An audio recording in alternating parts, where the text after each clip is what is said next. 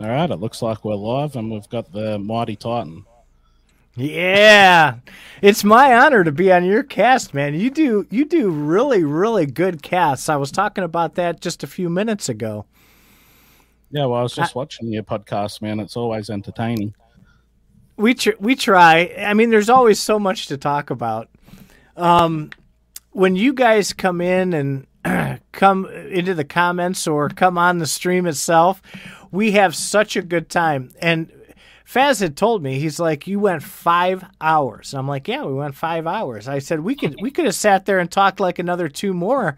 You know, there's so much to talk about, and it feels good. It, it got a lot off of a lot of people's chests, and we had a great conversation and it's nice where you can get together with people like like you and Zorro and uh, crypto view and even Lycan, you know, who can we can have this conversation, we can say the tough things and nobody hates each other, you know, you just get your feelings out, you talk about things, everybody's got opinions.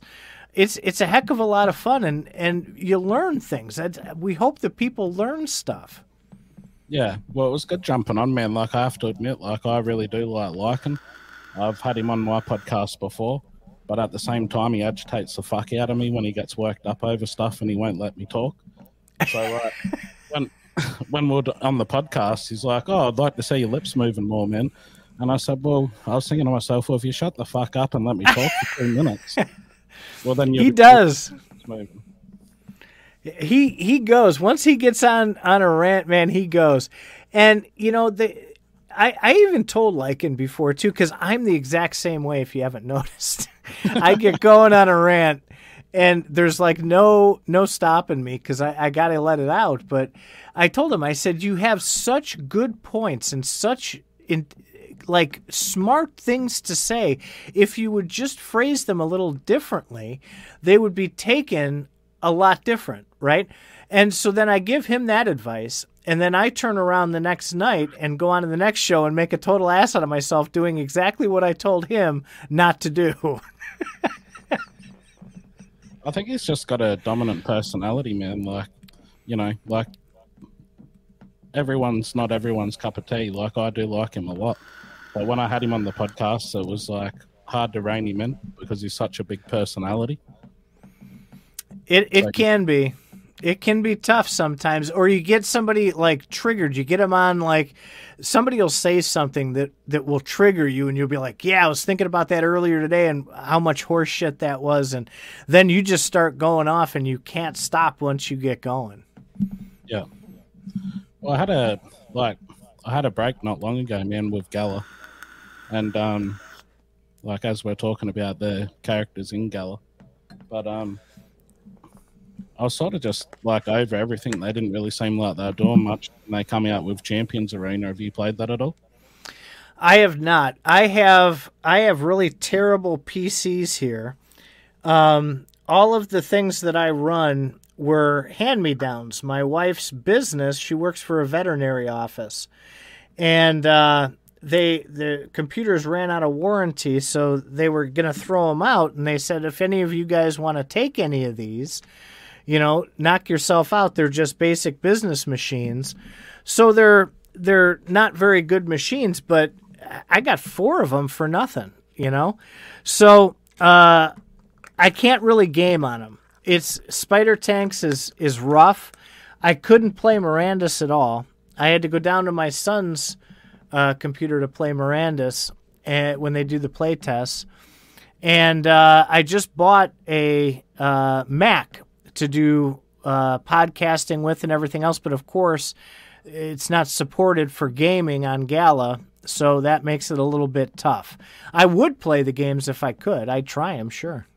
Well, I think the good thing with Champions Arena, though, man, is that you only need a phone.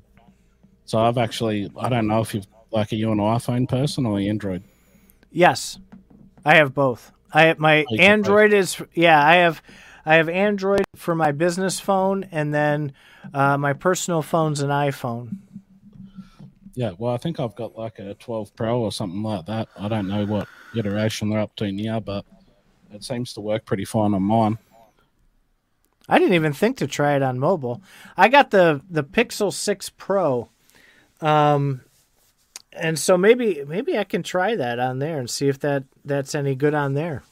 I'm not very good at shooters though. That's my my downfall.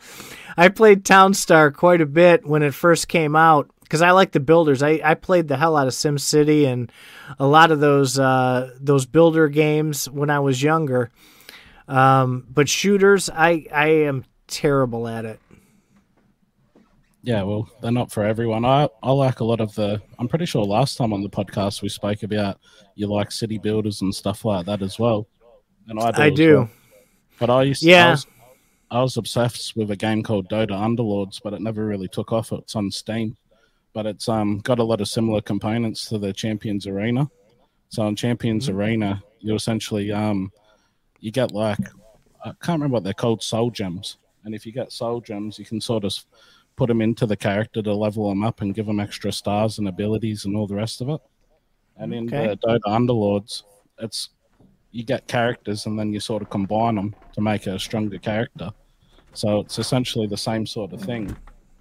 But once again, man, with everything that's Gala related, it's sort of just pay to win. Because if you got enough money and you can buy all the best characters, well, then you're just going to stomp everyone else. Well, I I think gaming itself has kind of moved into the pay to win category for pretty much everything from what I've been reading and seeing and hearing. It, there's got to be that element to it because they have to get that reoccurring income coming in to make the next iteration of the game. And how they choose to do it, I think, is going to be the difference between a, something that's successful and maybe something that isn't. Yeah, well, some games are like that, but if you look at Fortnite, it's just skins. So they still sell it like a shit ton of skins because they'll partner up with big companies like Marvel and Disney and like a lot of um like anime creators and stuff like that.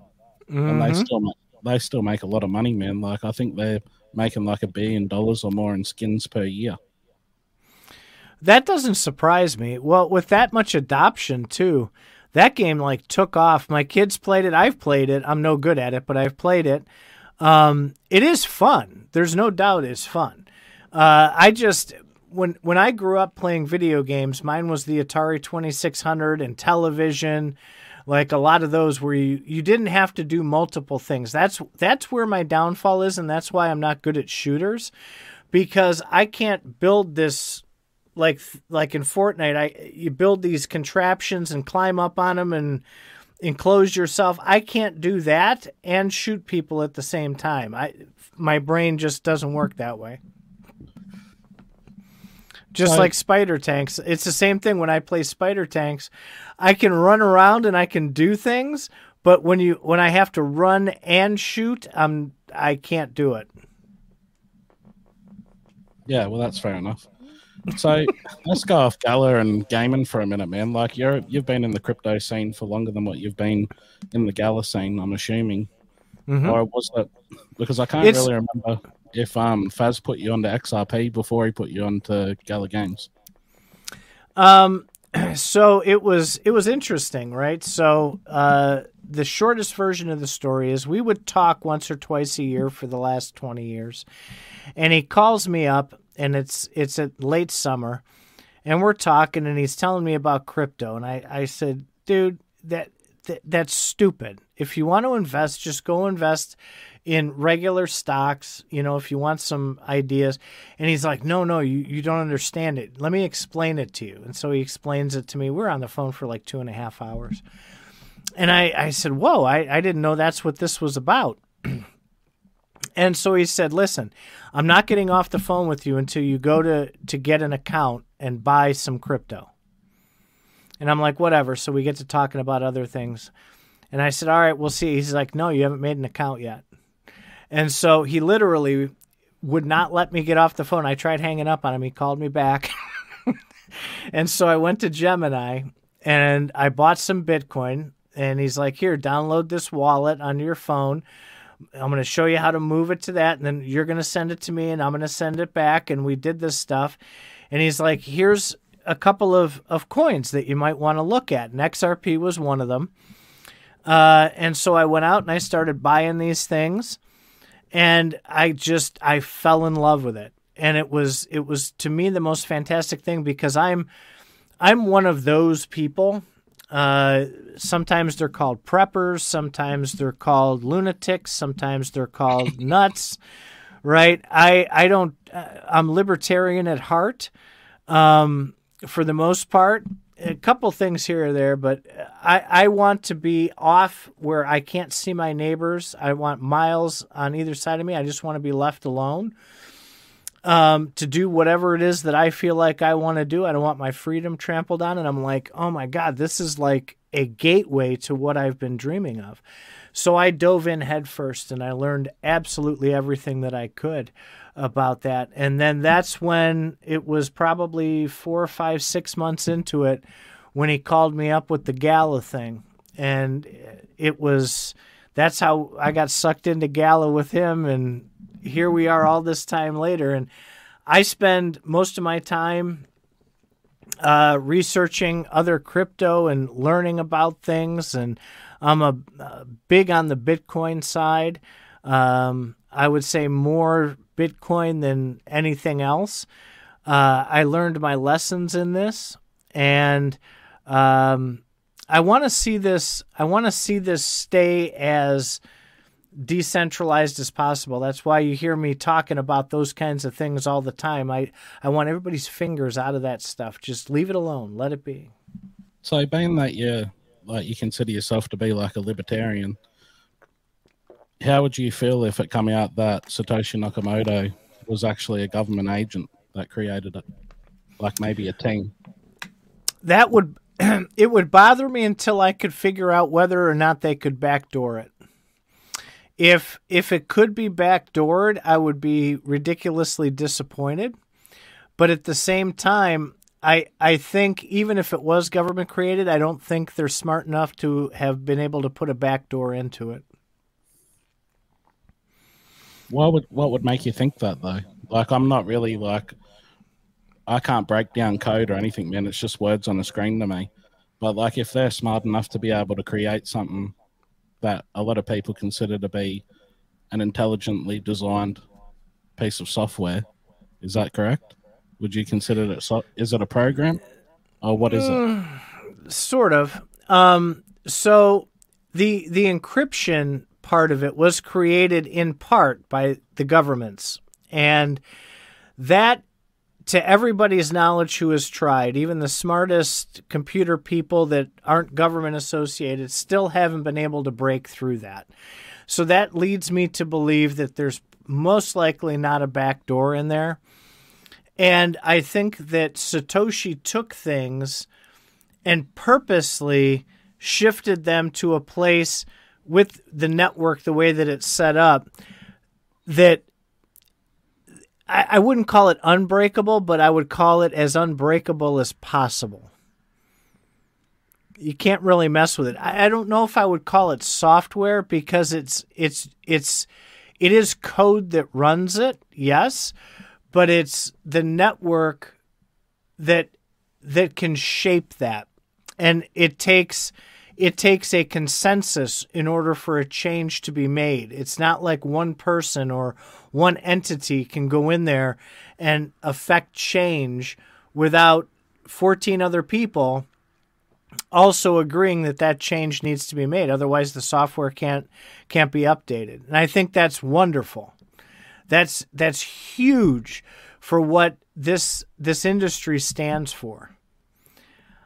I saw one additional thought on that. I saw something today on Twitter, uh, a little bit earlier today, that that speaks to this completely with the decentralization and, and what the software really is. And this guy had posted a tweet and he had said in there the it was it was so ridiculous when people say their projects are decentralized I can he said I can break it down this simply for you. If there's somebody that can be sued or an address where the lawsuit can be mailed to, it's not decentralized. And I I thought that was really powerful because in a nutshell, that breaks down if you look at, at a project, whether it's Solana or Circle or Bitcoin or anything like that, if there's a a person you can sue or an address you can send a lawsuit to, it's not really decentralized. Yeah, well, I've had that thought a lot with a lot of cryptocurrencies, like especially ones like Ethereum and Cardano, because you got Vitalik and Charles that both essentially run the project or they're the thought heads. And mm-hmm. it's like if anything happened to these guys, like even if they had an accident or they passed away, like what what would happen to the token itself? Because you know, like from what I can tell, I know that Ethereum has a massive team around it, but the thought head is pretty much Vitalik. So if it, something happened to him, like what would mm-hmm. happen to the project? Yeah, it's there's a lot of danger in that as well, and I I don't. I mean, Ethereum has purpose and it has uses, and that was like the first one that really came out where smart contracts were easier to, to use and, and all these projects that want to complete everything could hop right on there, connect to the chain. It was all built out. It made it real simple for them to do. And you you you do have that figurehead. It, the staking, you know, Faz and I argued about this before. It the staking was something that that Vitalik wanted to do, and he was going to get it regardless of what anybody thought, decentralized or not, it was going to happen if that's what he wanted to happen. And it's funny because Vitalik was actually somebody who started in Bitcoin. He was he was trying to learn Bitcoin mm-hmm. and had originally wanted to to mimic Bitcoin. So it surprised me when he decided he wanted to make that move to proof of stake. That that threw me for a big loop. Yeah. Well, I remember watching a doco about him like like a very long time ago, so I might be gutting it a little bit. But he was obsessed with the game World of Warcraft, and um, both his parents, mostly his dad, I think he knew how intelligent Vitalik was, and um, I think he sent something to the Blizzard developers for World of Warcraft that was something similar to like the the Ethereum white paper for them to be able to update their their marketplace in game. Oh wow! And then they pretty much just blew it off. And then um, he started working on his own blockchain, being Ethereum, and um, and then it took off. So they would have been kicking themselves a bit because I think he was like giving out his ideas and information to like Bitcoin devs for free. No kidding. But I could so be we we we've all had our moments, and I I told this story before but uh, I, I of course kid people when I say it, but I, I think I talked to Satoshi. Um, it was years and years and years ago. Had to be right around 2011, 2012, and I was really big into. They had this thing called uh, Google Plus, and it was kind of like they were trying to make their own Facebook kind of thing on the Google network. And I would follow all these inspirational people and these writers and the minimalists when they started out, uh, Josh and his buddy. Um, and uh, Leo Babuta or Babuti or whatever his name was, and, and he was very inspirational.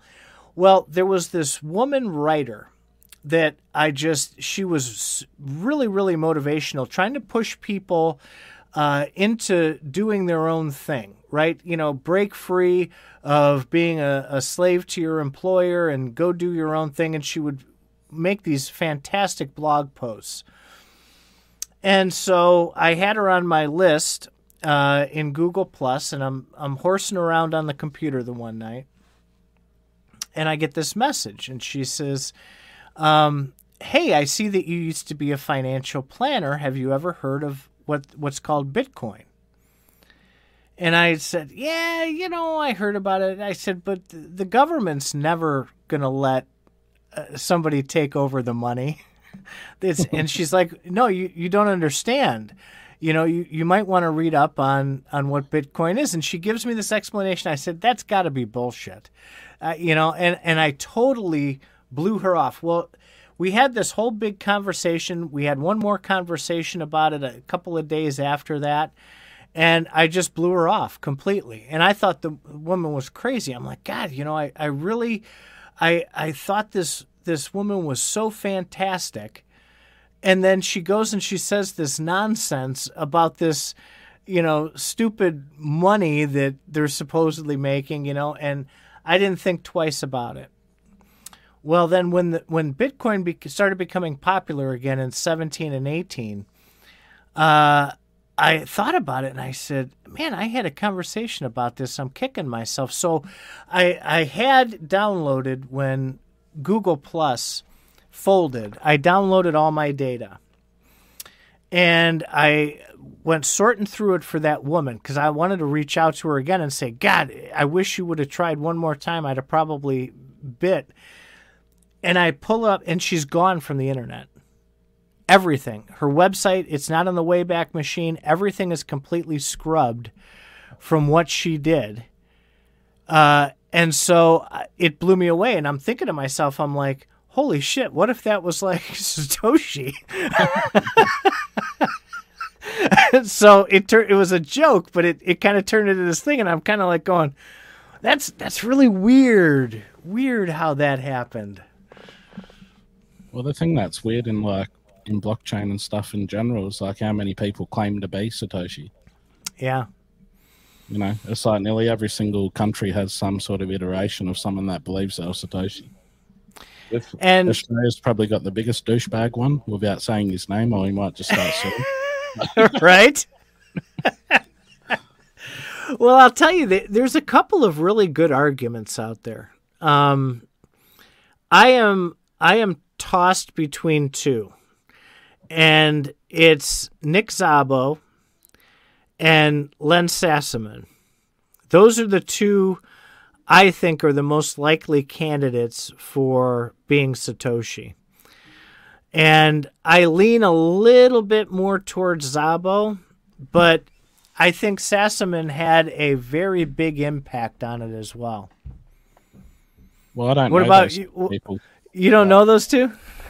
If I had to guess, and it might be a bit of a copy out because you know he gets praised for everything, but like I actually thought for a while it might have been Elon Musk, just for the fact of like the him with PayPal, you know. Yeah. He's he's obviously got some sort of code and knowledge to be able to do the things that he's done, and um, you know, like a lot of people like find it hard just to even categorize him. Like, is he is he a coder? Is he you know, is he a scientist or an engineer or like what what actually is he? Or is he just a really good businessman that knows how to get people in that know what they're doing so then he can sort of take credit? He I I am not like a biographer of Musk, but I do read a lot about him because he's obviously extraordinarily successful. Um and I do I do think the guy has the most passion out of anybody that I I've ever read about or or learned about. He just he's focused. And eight years ago, the guy knew nothing about rockets, and he spent seven years just learning everything he possibly could about rockets, and now he's an expert at, at rockets. That that dedication, that passion, that is is what I would hope that people who do have their own passions would go after him as voraciously as he went after his. LaRue, that you know, that's that's another really good one. That's there's like like six or seven uh, that you could you could easily point to and come up with a very good argument as to why they are. I I think though that Elon, I I think whatever it is that that feeds his passion, he would be an expert at and he would be successful at it.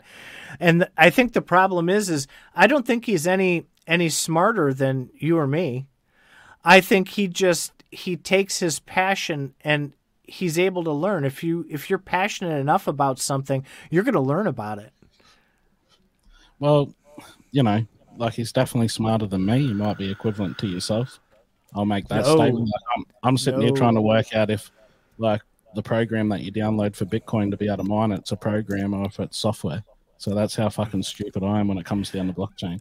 glitch, glitch, you are not stupid by any any stretch of the means.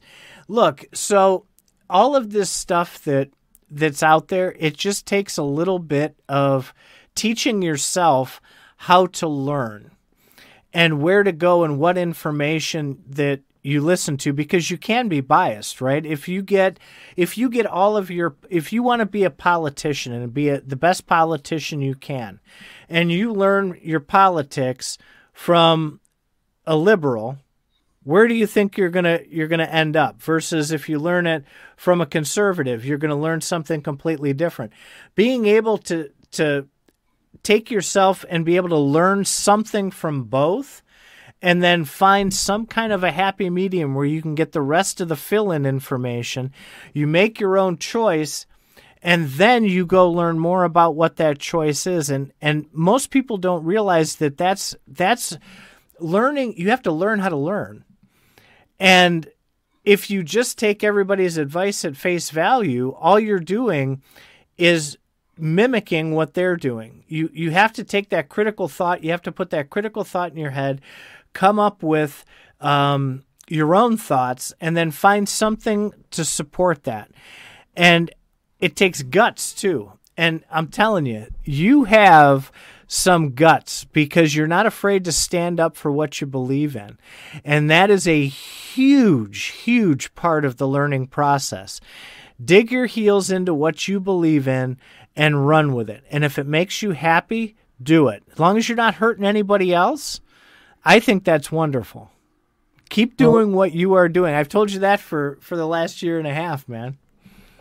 Yeah, well, I'll, thanks for the compliments and um, also the what would you say, the wisdoms that you give me anyway, man. But it's um like we don't like I get what you're saying, but it doesn't feel like we live in that sort of world anymore because we live in a in a culture now that's everyone being insulted all the time over everything. So even if you do sort of like try to live within your means and be true to yourself, like there's always someone that's going to get pissed off about it.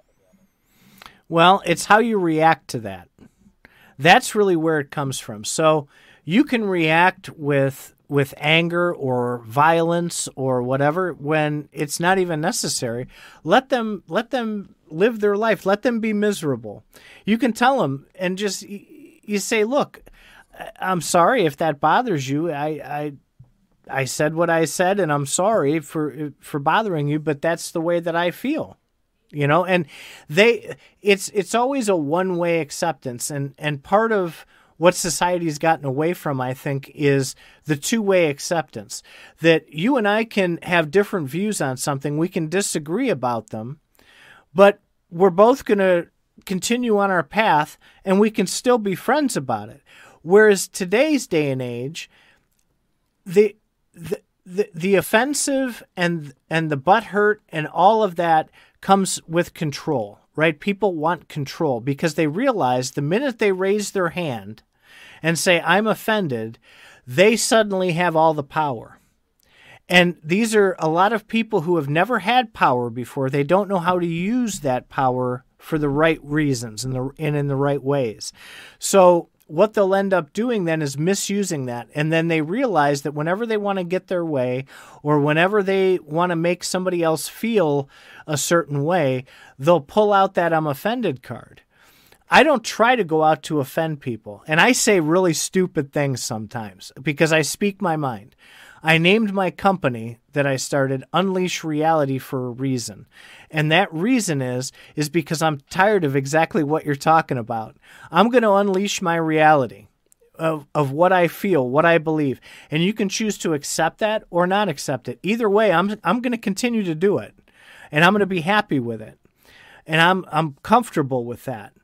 And I'm not going to dilly dally or, or dance around any kind of issue just because somebody has a problem with it.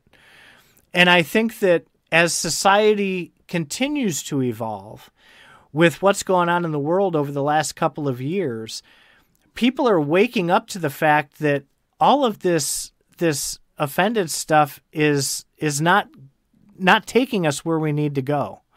And more and more people are becoming less afraid to stand up for themselves and I think that's wonderful. Yeah, I've definitely seen like a a tide change on social media. Like I mostly use Twitter. I can't deal with Facebook. Facebook's just like a I don't know, like it, everyone's just sort of saying the same thing. Like it's Echo it's chamber. almost like it's almost like a big group thing. You know what I mean? Mhm. Like everyone has the same opinions. Everyone repeats the same shit they say on the TV. Like it's something that I've noticed like over the last ten years, probably. Like, and I- haven't really been that interested in politics or anything like for any longer than that. But people seem to just idolize, you know, these politicians, and it's no different with um with crypto itself. Like people idolize Vitalik, they idolize Charles, uh, they idolize Eric, and all the rest of them. And it's just like, you know, at the end of the day, these people are just people. They're not. But I think it's like a celebrity culture. Like I don't want anyone to idolize me. I'm just some dipshit that talks on the internet, and you know, like the only reason that I've made this podcast is to reach out and talk to people that I actually enjoy consuming their content. So, like it, like I say it all the time. Like even on your podcast you just done with like Wendy and stuff like that, you know, like if she does something that's a little bit out of place, or like even um Bitboy, you know, like they get Mhm. into these projects, they shill it, and then they sort of dump it on the community. And it's like, when the fuck are you going to learn to stop idolizing anyone? Make your own thoughts and have your own opinions. And It it it is, and and I I wanted so badly to be uh, to say a few words on on Jesse's uh, seed starter uh, spaces, but I, unfortunately I was at my day job and I was driving home. I had to pick up my son from football. I finally hit the speaker button like ten minutes before it was over, and of course I didn't have a chance, but there there are a lot of really good people out there who want to do things the right way. And I left that comment on the on the comment section of that that spaces you're looking everybody that was there everybody that was a speaker especially they're people who are trying to do it the right way in this space. And they're not going to be perfect. They're going to screw up here and there right? Everybody does. We're humans. That's what happens. But they're they're trying to do things the right way. They're they're trying to look out. You have Jesse who's trying to get everything registered correctly and and turn crypto into a positive thing from an SEC standpoint and help small businesses who are trying to get started in crypto you have Nate who is putting together the Gala Collective who's going to take and try and bring in the players not for his own gain he's not doing it to try and make a million dollars He's mm-hmm. doing it because he loves gaming and he knows that this space right now isn't geared for the the gamer. It's geared towards these companies trying to make this money. He wants to give the ability for anybody to come and play these games.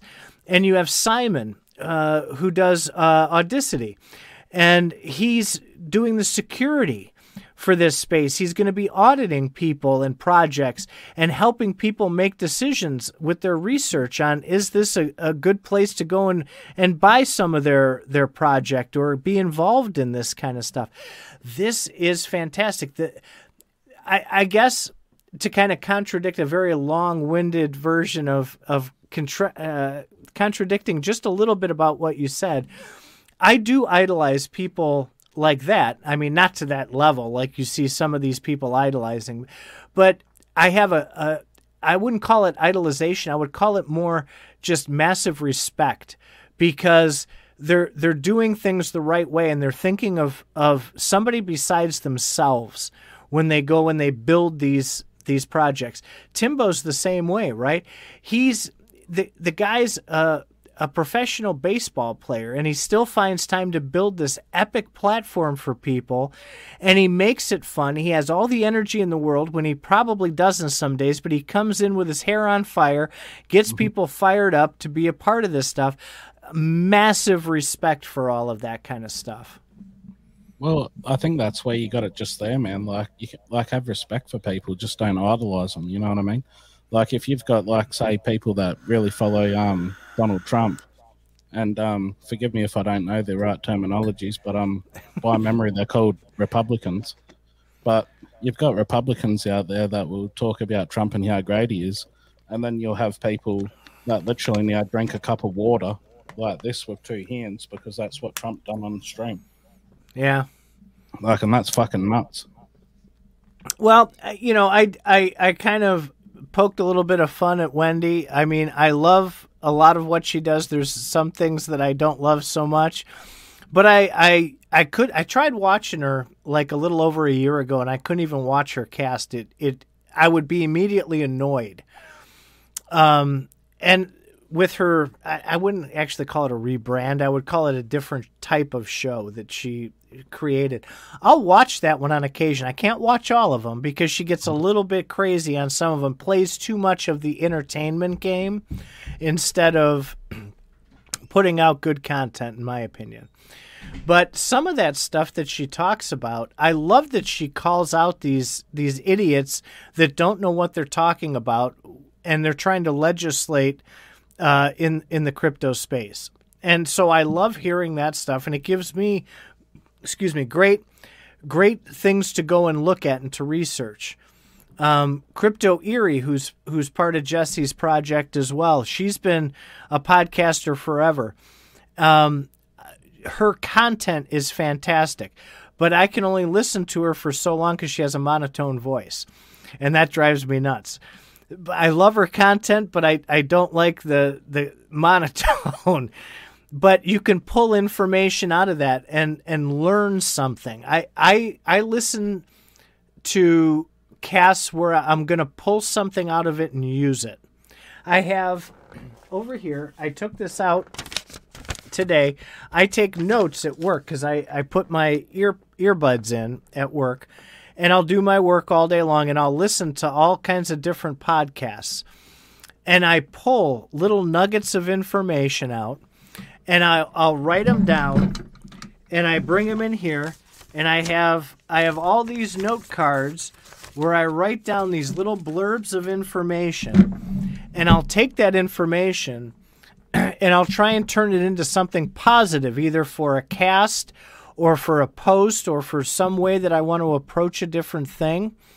Because just like you were saying earlier, when people listen, they they want to be inspired for listening. And if I can give one nugget back to the community or I can help protect the community that I'm I'm a part of, by maybe calling something out or by giving some advice or or an opinion to me that's that's what I want to do that's why I'm here that's why I, I'm an idiot with a microphone talking to the world I I want to impact somebody positively even though sometimes well a lot of the time I'm calling out the bullshit because of the idolization people are just going to go along with whatever anybody says sometimes. And I want to be the guy that's there to say, hey, wait a minute. Think of this in a different way. Let's look at this from both sides, not just one way. Mm-hmm. Yeah, well, going back to what you're saying with Wendy and stuff, like I've spoken to her on a podcast before. She seems really nice.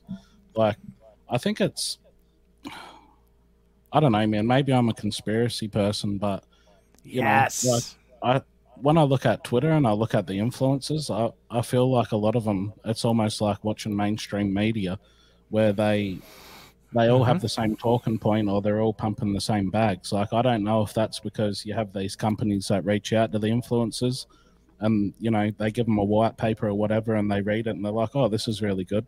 And maybe they've hit like 10 or 12 at the same time or maybe 20 or 30 and then you know, one day you jump on Twitter and everyone's talking about the same project. You know, but it like, it is weird. I'd say with Wendy, like she's definitely got a talent. She's got the gift of the gab, and she's mm-hmm. also got a talent as well of being able to keep people engaged. Like you know, like she does this thing where she's constantly going like this when she's talking, doing her shorts and stuff. Right. And if you if you look at like a to be able to keep people's attention now that we live in the the reality of TikTok and shorts and all the rest of the stuff. Like it's all about keeping engagement. So she's really good at engagement farming.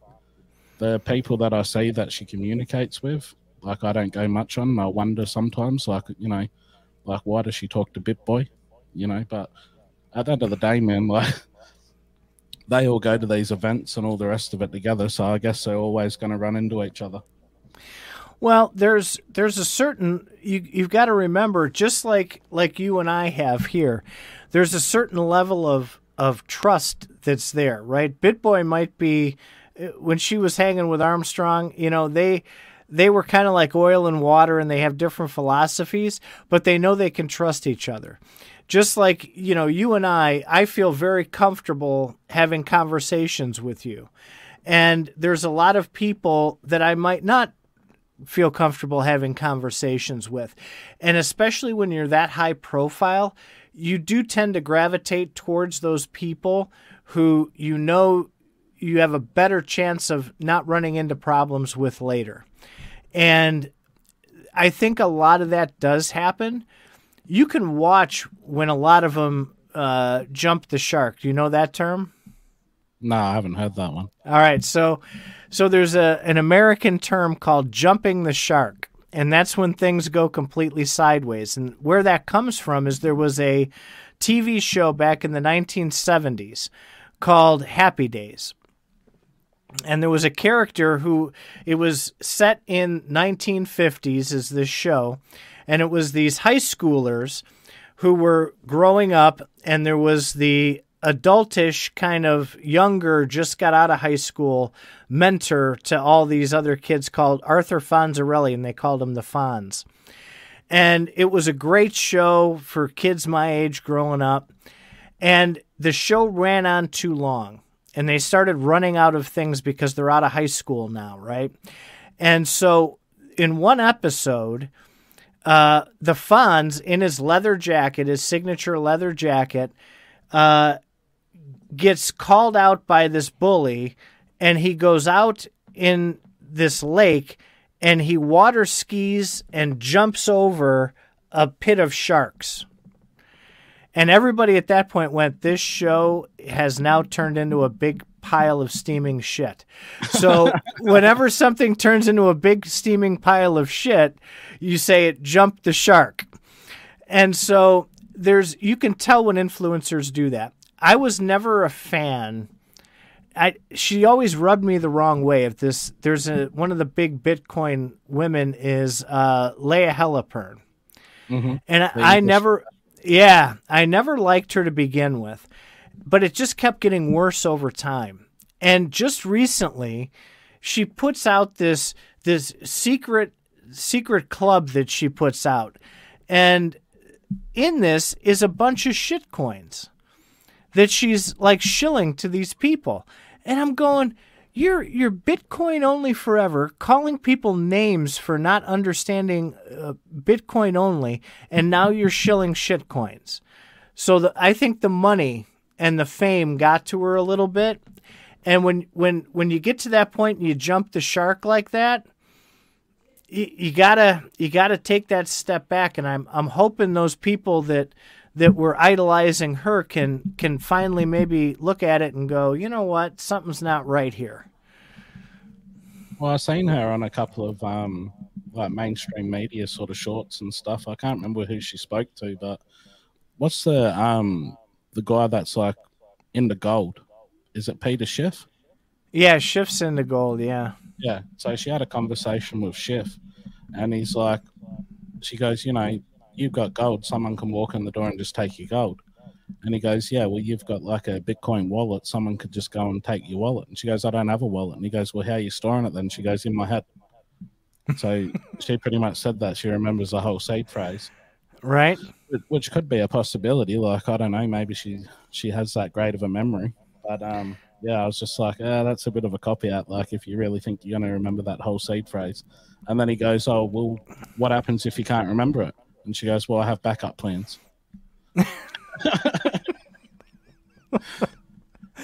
so so it, it's not that tough if it's just a 12 word. The easiest way to remember things is to make a song out of it.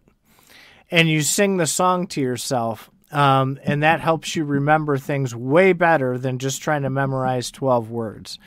So yeah, make, uh, they taught us that when we were kids. So a lot of the education we got as kids they don't teach that stuff anymore. And those are powerful, powerful things that help you remember things. So I, I don't doubt she could keep that in her head. What I would be afraid of, though, is if she doesn't continually remind herself of that, it will eventually degrade and go away. Yeah. Well, I remember that's how I learned times tables was was with songs.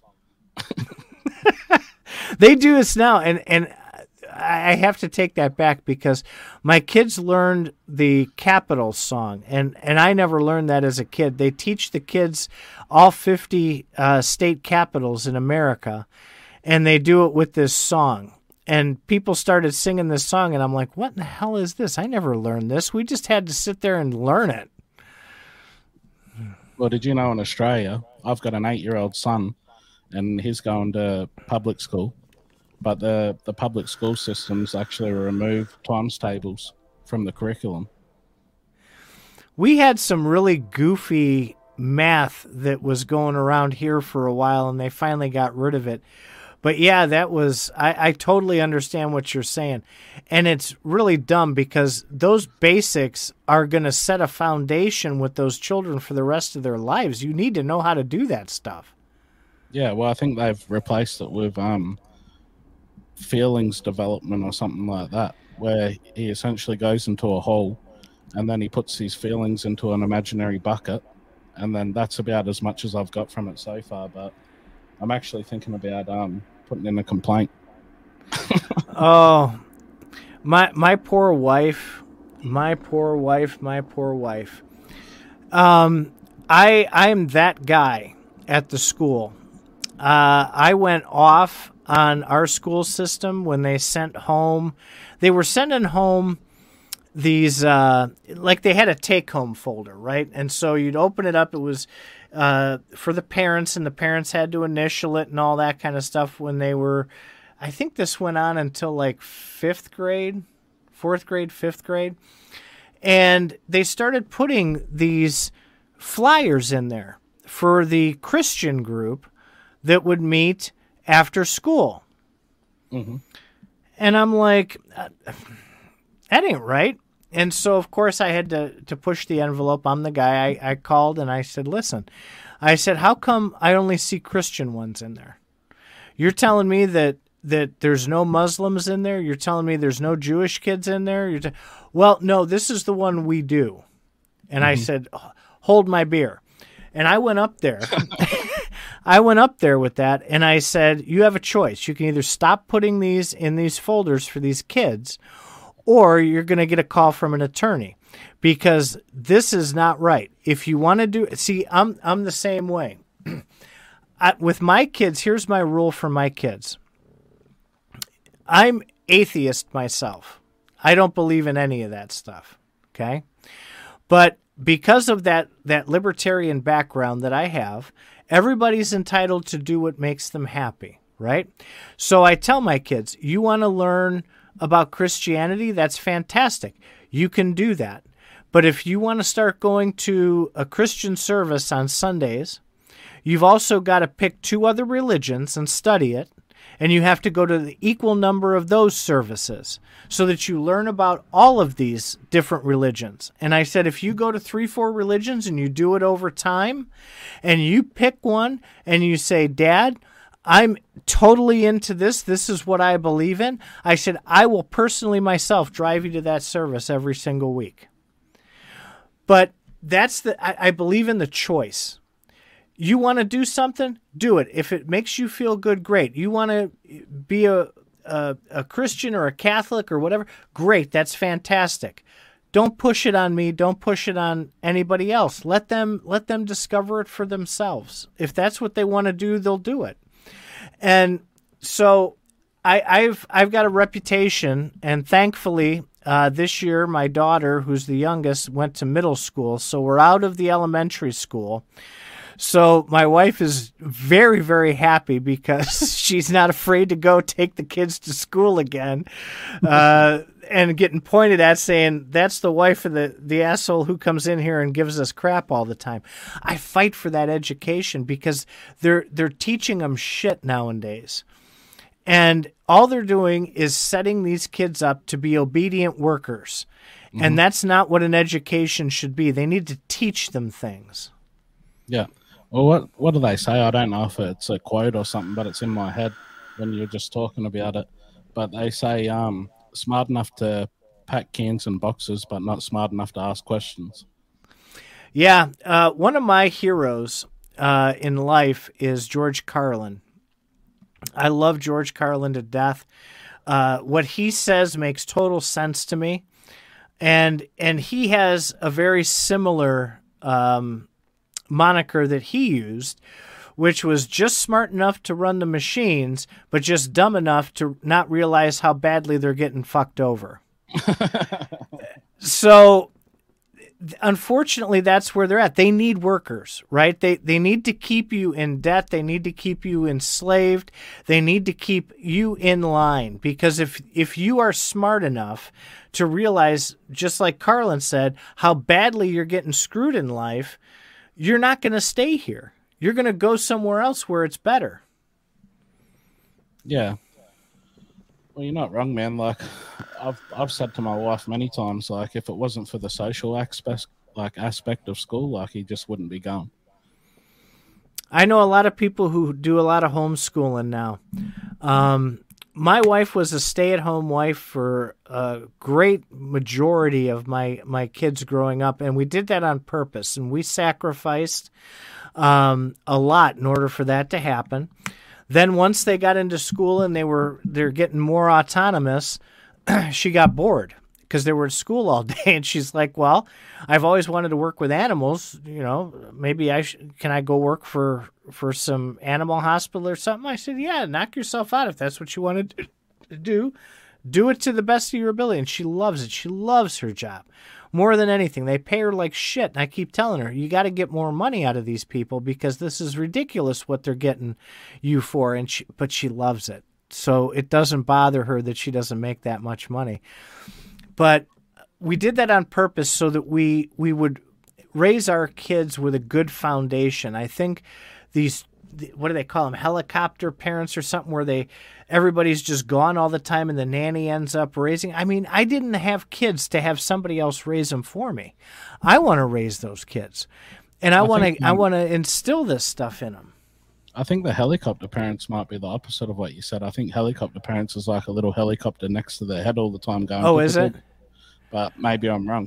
I, I'm probably wrong. I, I I've only heard the term in passing a few times, but I, I can't I can't stand parents who do that and just let other people raise their kids like that. It's like what's what's the point of having kids if you're not going to to give them the foundation that they need to be successful human beings at some point. That's that's the whole goal. You want your kids to do better than you did. And and achieve their dreams like like you had a shot to do, you know? And I, I just I, I wanna I wanna be there and I wanna fight for them as long as I can to to give them the best possible um, ability to have options. That's what what I teach them is always have options. There's always one, two, or three, uh, or two, three, or four options that you have. Don't pigeon yourself into having only one option you know? And i said with college and stuff like that if you're going to specialize in something i'll do whatever it takes to help you get through that college. But if you're just going to go to say that you went and get some stupid liberal arts degree or something that's not going to give you an education on anything no i'm sorry i'm not going to pay for it. You know uh, my middle he wants he's he's big into the whole Elon Musk thing. He wants to go out and create all these companies. He has magnificent ideas. And and so I encourage that. My oldest, big into the sports, he wants to get a scholarship and he wants to do like sports medicine or something like that to be involved in the sports. So I'm trying to push them and, and get them the education they need that'll help them specialize in what they really want to do with their lives. Yeah. Well, I want to make a comment about a couple of the. I might actually read out some of the comments that have been made. Sure. So people don't feel like they're being ignored because I'm used to not doing the live at all. So. Well, and it's my fault too because I'm a rambler. I, get, I, I get I get talking and I don't shut up. So Shitcoin Sherpa said that's why I usually compare crypto to religion. The founders generally take takes on a messiah aspects. So that's going back to what we were talking about before. Yep. People analyzing everyone in the space. Mm-hmm. Um, Evan Wave said it blows my mind that corporations and some governments have billions of dollars invested into something that we have no idea who made it. when I read that, I was actually thinking about cancer research. Like, I think I read the other day that it's been like a hundred years of different cancer research companies that have been taking donations, but yet we still don't have a cure for cancer. So I know, I know, and it's it's disgusting because I I think I think there are ways to solve that and they continue to push these traditional treatments, and those are worse for you than the actual cancer in a lot of the cases. Yeah, well, actually, we've both had cancer. Right.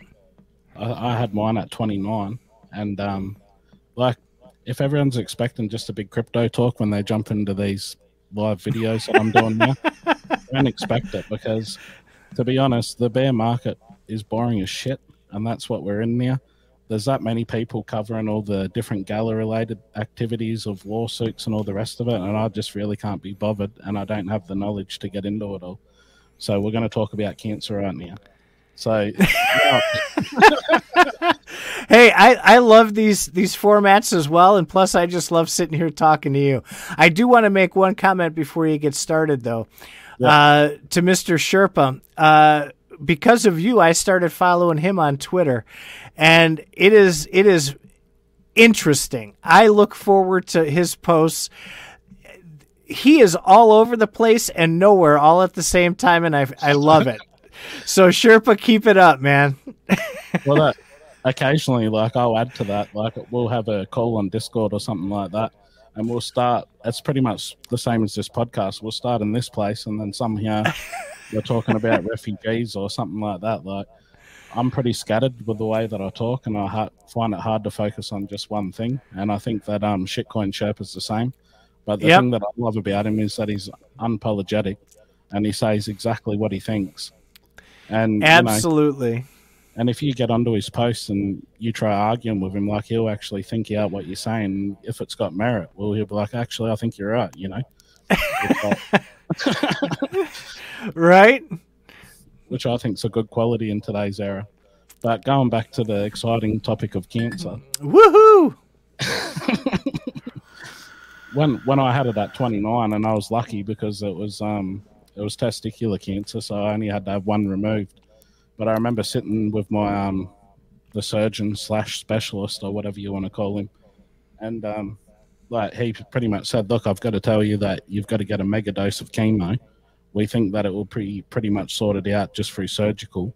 But I have to say that we recommend that. And I said to him, I said, well, you know, you've worded that in a way that's making me question if I really need that mega dose of chemotherapy. And I said, what would you do? And he goes, look, I'll put it this way. He goes, I can't really say too much, but if you're my brother, I'd tell you not to get it. So I went and had the procedure. I done all the rest of it. Turned out that it was a slow growing cancer. It didn't go up through the lymph nodes or any of that sort of stuff, which I was mm-hmm. fortunate for. And um, yeah, I think it's like I won't try to give my exact age, but I'll just say that it's five years post cancer, and I still mm-hmm. get the scans, and it's all good. But you know, like chemotherapy and stuff like that. Like the thing that I found that was like interesting is that chemotherapy can promote different cancers as well. And if you look at like the CT scans, like they radiate you, and you, when you've got cancer, you've got to get a CT like every three months for like 12 months.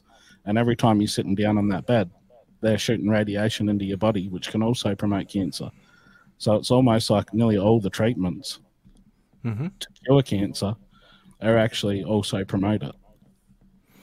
Well, with with chemotherapy, really, what what what chemotherapy in its in its most basic sense is is it's a DNA chain terminator. Okay, and what they determined uh, so far is that that the reason you age and the reason you end up dying and the reason you end up getting cancer is you, your cells have a life cycle and it goes anywhere from five to seven years and then it replicates it it completely changes. So uh, your your cells completely are brand new every seven ish years, let's say, to make it simple, right?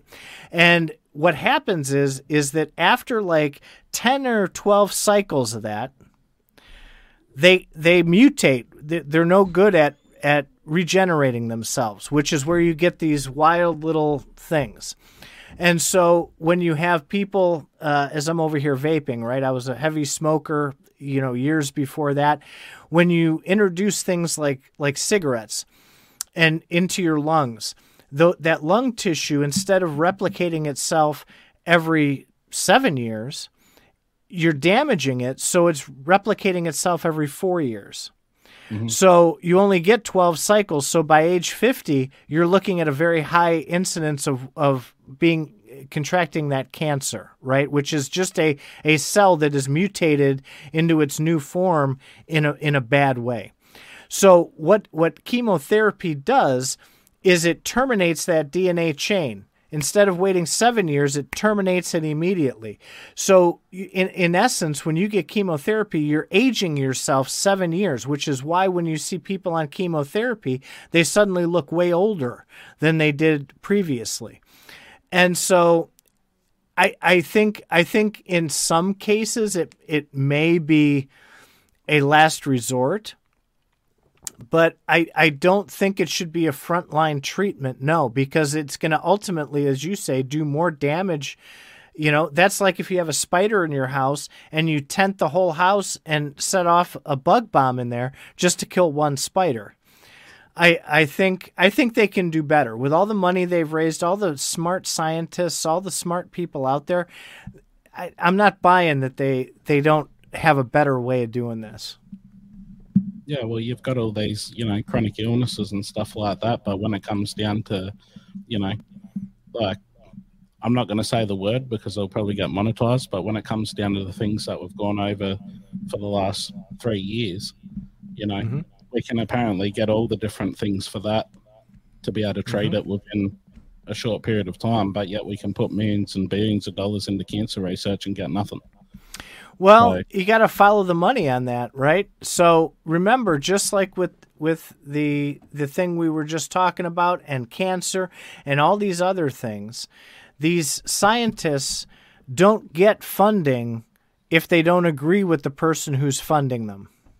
So whatever the narrative, crypto view, uh, whatever whatever the narrative of the person giving the money is, is what the science is going to show and I we should not in 2023 we should not be there. But unfortunately we are. Yeah, you're not wrong. So since CryptoView brought up XRP, what do you think is going to happen with all that? Now that this all the SEC stuff's finished, do you think it's going to be, you know, a big bull run in the near future? Like if we go into a bull market, do you think XRP will be one of the best performing assets, or What's your opinion there? I, I I don't think until there the utility has been been determined and used for a while that it that it will. And and I compare that to the token uh, VeChain, VET. VET has a ton of utility right now. There's several large retail groups that use uh, VeChain to track their inventories, to track you know like the the products being made in one country and transported to another and sold. They can track that. That utility has been there for three years now, and it's just starting to get some traction. So I do think very long term, XRP has a has a great uh, chance at becoming a, a very very useful, very very valuable token okay? But it has to be used as it's intended, which is as that back channel for the the institutional assets and resources to move to be uh, sort of like a banking type of token. If it goes that route and if it's used and if it's used correctly and if it's used for a long enough period of time, I think CryptoView's moonshot will absolutely come to fruition. So like I don't know how much you're into it, and I'm not really like a big advocate for XRP at all, to say the least. But like I, I look at a lot of stuff on Twitter in relation to XRP, and I know that they um were talking about having the ledger used or the technology that XRP has for the CBCDs. Is that correct? I can't remember the acronym for it. Uh, CBDC, central bank digital currency. Yes. So it there's rumors of it and there's fake news. I ended up posting one of the fake newses on uh, Faz Radio the one day, and and I think it was Crypto View who jumped on immediately. He's like, "That's fake." I'm like, "Oh, whoops!" You know, you don't know. It's hard to tell from a lot of these news sources, but um, I I do think I do think that using the ledger for something like that would be fantastic. It doesn't have to be pigeonholed into one thing. As long as there's a use for it, I think that that that it can go somewhere. And if it's done responsibly, any chain, if it's done responsibly and the greed gets pulled out of it and it's as decentralized as humanly possible, those are going to be the success markers. Yeah. Punjab. I can sell it, sell it for Bitcoin. Yes, you can. So I uh, I I want to get. Uh, that reminds me, we we got to get Crypto View on to walk us through the the Xumm wallet because I've been playing with that, and I'll tell you. So the other part of this, and and this is going right on that XRP line, that um, it has to be easy for people to do right? The more complicated something is, the less um, adoption there's going to be. And I'll I'll quote George Carlin again, and he said when he when he talks about people, he says people are stupid. He goes, You have to realize that people are stupid. He goes, Think of the stupidest person that you know and realize that half of America is twice as stupid as that person. He goes, That's how you have to look at it. And that's the fault of the education, but we've already been there. But like things like a tool that you can have, a tool like Xumm Wallet, which makes it incredibly easy. Trust Wallet. My kid uses Trust Wallet. My kid made a ton of money in crypto already. And it's easy to use. It's it's user friendly. Those are going to be the things that are going to help adoption as well.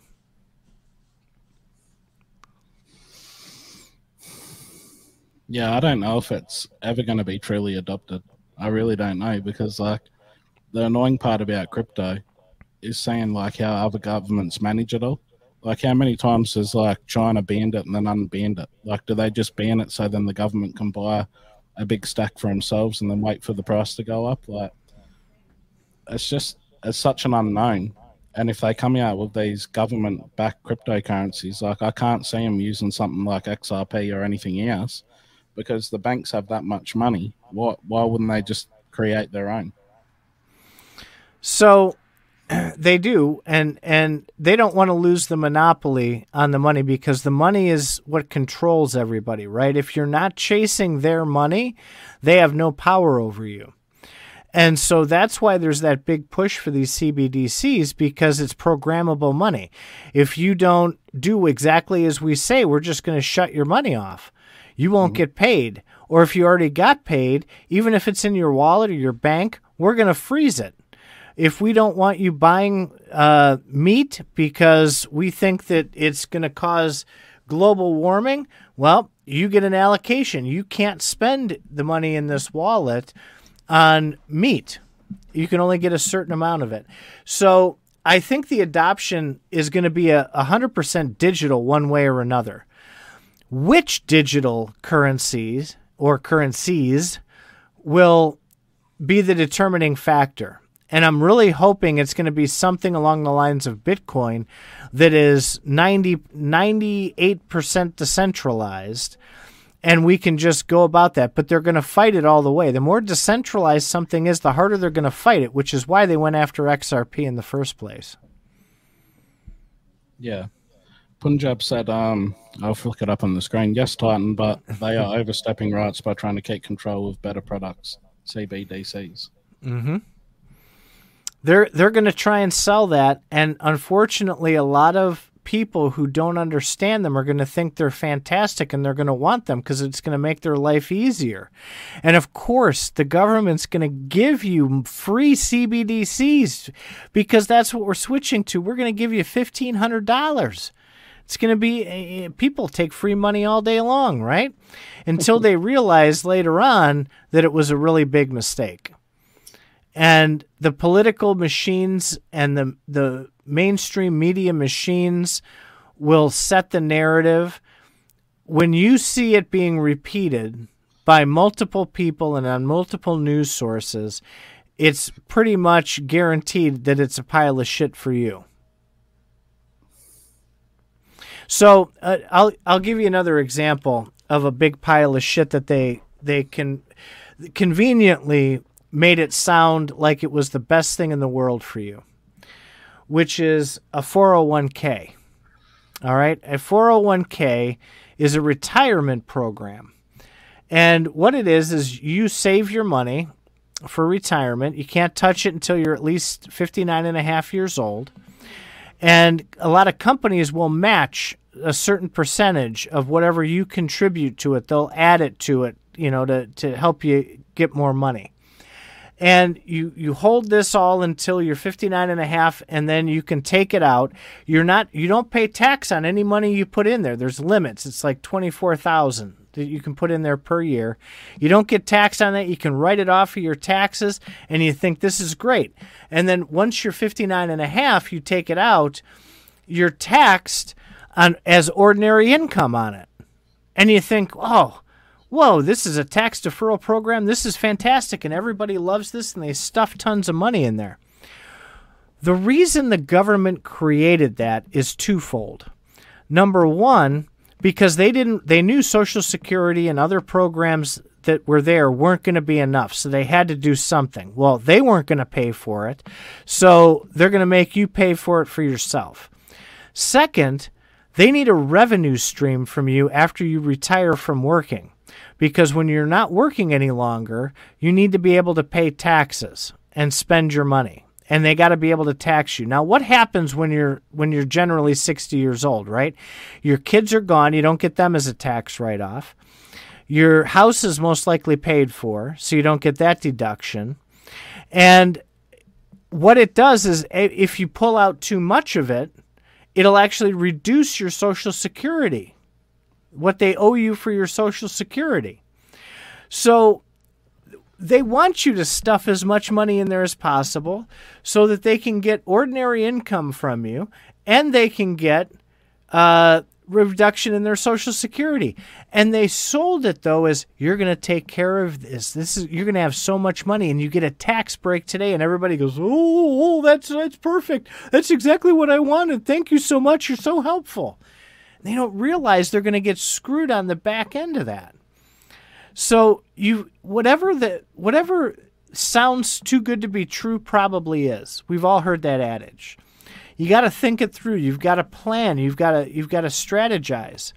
Why don't CEOs take a salary? They sell it, they market it to you as look at look at Jeff Bezos. He's he's for the working man. He doesn't take a salary. He uh, he gets no salary.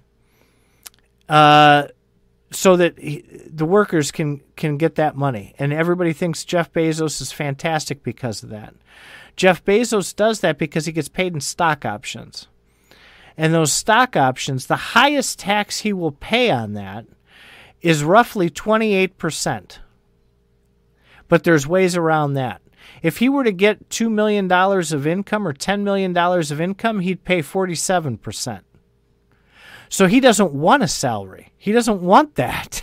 What he wants is he wants that lower tax rate. So he takes that, but they sell it to you as he's such a good person for what he does. Yeah. That's, you gotta you gotta see through the bullshit, man. I seen a tweet, I think it was yesterday or today, and it was from Joe Biden, and he was talking about a 25% flat tax for billionaires. And I was thinking about how Elon Musk does it because you know, like most of his net worth's actually in the stocks of his own company, and then getting mm-hmm. dividends and all the rest of it is income.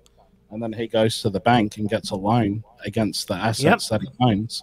So he's essentially, you know, he's rich in debt.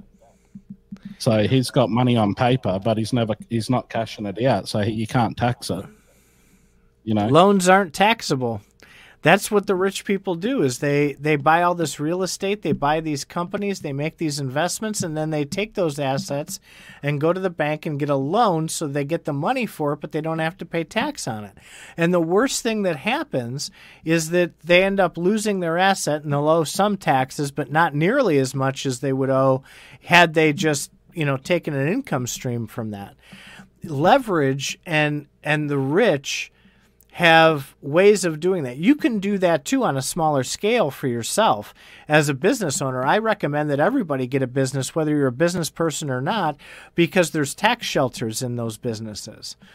And you can, as long as you play by the rules, remember, they wrote the rules. So as long as you follow those rules, you'll be okay. Yeah. Well, I don't want to get into how I run my business, but this is interesting to me, right? So, if you set up as a sole trader, so essentially the business is under your actual name, mm-hmm. like you're paying generalized income tax, no different than working for somebody else on a high payroll. Mm-hmm. But if mm-hmm. you turn that business that's a sole trader into a company, the company's got a 25% flat tax. Mm-hmm. So if I if you make yourself the CEO of the company and then you need a house, well that's a business expense. So you don't actually own it yourself, but the company does. Mm-hmm. You put yourself on a shitty ass wage for like three, four hundred bucks a week. You're not paying bugger all on income tax. And then if you need a car, well, the car would be owned by the company as well. So all the liabilities through the company. And even if you get sued, you're protected by the company because they've got to sue them instead of you. Right. And then it's just like there's no point in doing it any other way it's actually better to have yourself individually not making much money at all, but you're raping all the rewards from running the company. Mm-hmm. And as long as you play by the rules, there's nothing they can do about it. And I think that's fantastic. Nobody wants to pay more than they have to. And if, if other people, they're the ones that write the rules. It's not like we're writing the rules to our advantage. They're writing the rules well, yeah, as long as you you do a business, you conduct business on your vacation, you can write a lot of it off. We we sat and we did like my whole trip that I, I made to Faz. We turned into a business trip. Faz and I had discussions about Faz Radio. We went and did a Faz Radio show, so I can write that off as as a business expense. um, you know, and and because we did, we conducted business the whole time that I was there. So and and it's in my log. I keep a log of all that stuff, exactly what we did. So it it it gives you the ability to to maximize what should have been all yours in the first place, which is all of your money. You've got to find the ways to do that. And You've got to find the people that can point you in the right direction so that you can take advantage of everything you can take advantage of. Otherwise, why do it, right? I mean, if you're going to create a career, an income stream for yourself, you have to maximize that. Don't leave money on the table. We know we know Eric doesn't, right? So why would we leave money on the table either? Yeah, well, let's not get into that one. I know. I was I was just throwing a I was just throwing a little zinger in there for the hell of it. yeah. Like I I can't even understand all that, man. Like it's like I deal with a lot of um, lawyers and accountants with the stuff that I do, and like I'll talk to my accountant, and he showed me his um, like the amount of trust that he has. Mm-hmm. Like I don't, I know that the laws are different, but like his trust system's like a spider web. There's probably like a hundred trusts underneath his company, mm-hmm. and he's like, "This is how you've got to set up." And I'm like, "Fuck!" Like I can't. Like it's going to take me a long time just to be a, to even understand this and why right. happening. You know what I mean? But we're coming up to NER 20 anyway, man. And I'm sure, I don't know what time it is at yours, but I'm sure you don't want to be talking to me all night. Quarter after 12 at night here. It's Friday night. I really don't care. I love every conversation I get to have with you, man. Well, we've got, I'll read another one, yeah. So, MI said XRP utility is there. Issue I hear is that Ripple still holds a ton and can sell it depreciating price. I'm guessing, but um, you know that's that was always my hang up with XRP was that if you had like the government or these banks that wanted to adopt the currency, why would you adopt something that you know Ripple Labs, the company, owns majority share in, like fifty percent or fifty one percent? People and companies should not be worrying about what other companies are profiting or not profiting on. They should be looking at themselves and how they can maximize the use of a tool that's already there. And if nothing else, they can learn from Ripple or whatever company is out there how they're doing in that and eventually they can launch their own if they if they put the work into to learn how to do it for themselves. They can do it for themselves, but there has to be a demand from somebody else in order to make it work. And so that's where you run into these cycles, this cyclical game of chicken where XRP may not get the adoption it needs because of the 50% of Ripple because people are afraid of it. So that holds it back right? And there's nothing you can do to make Ripple sell off what they have. They're gonna they're gonna keep holding it until it's worthless. If nobody uses it, then it's not going to be worth anything. So there there's where the balance comes in. And they have to figure out a way, and it has to be a natural thing. It's hard to force those things. Yeah, well, I agree, man. The thing that pissed me off of XRP, and there's a reason why I ended up, because I actually had a bag of it for a while and what they done was they actually put on their website at the time that they had these partnerships with Australian banks. So I think it was like um, NAB, ANZ, and Westpac. And I had a mate at the time that was working at the ANZ, and he had a fairly decent position in there. And I said, like, what's going on with this like XRP stuff? And he goes, oh, well, we've essentially made a partnership with them to test the technology for the payment mm-hmm. system, and but we're going to come out of our own and it was like 12 months later like the banks pretty much made some sort of an agreement with each other where it would be like they Im- implemented their own technology that had nothing to do with blockchain so it was like instant transactions between different branches so if i want to do like pays for employees or anything at all i can pay them on the spot and boom it's in their bank so they kept that facade up though for a long time, like probably about six to 12 months that they had all these partnerships and stuff, and that will, these banks were going to implement their technology, and they didn't. But because it's Australia and we didn't really have much of a voice at the time, or the need to even talk about it, because it's just such a silly thing. Like it didn't get out the information at all. So you had all these people in America thinking that Australia's fucking adopting this XRP ledger and the rest of it. Right.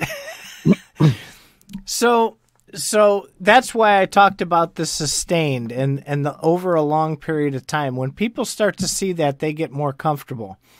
And like with Bitcoin, it's been what 13 years now. I think it's 13, and and when when you see the use case for that over 13 years and people are still interested in it the ones who were on the sidelines before are going to be more comfortable dipping their toes into it knowing that this has been used the way it's been used for all this time. The same could happen with XRP. The same could happen with the glitch token, right? If you create a token, you create a use for it, people start using it, people see it being used for these cool things for a long period of time, they're going to want to jump into that and use it for themselves high confidence and ledger being adopted by less confidence investing in XRP. Yeah, I I I can totally see that. That's a really good point. Well, we can't say too much about it because you might upset Faz. Faz, you know, that guy, he's he's he's so insanely smart but dumb as a rock at the same time. And I, he's he's very scientific, but the world isn't purely based on facts and evidence. Because facts and evidence are subjective. You could put the same piece of evidence, hard evidence, a database or anything in front of two different people, and they will both pull different information out of that and be able to assert with factual evidence two entirely different things.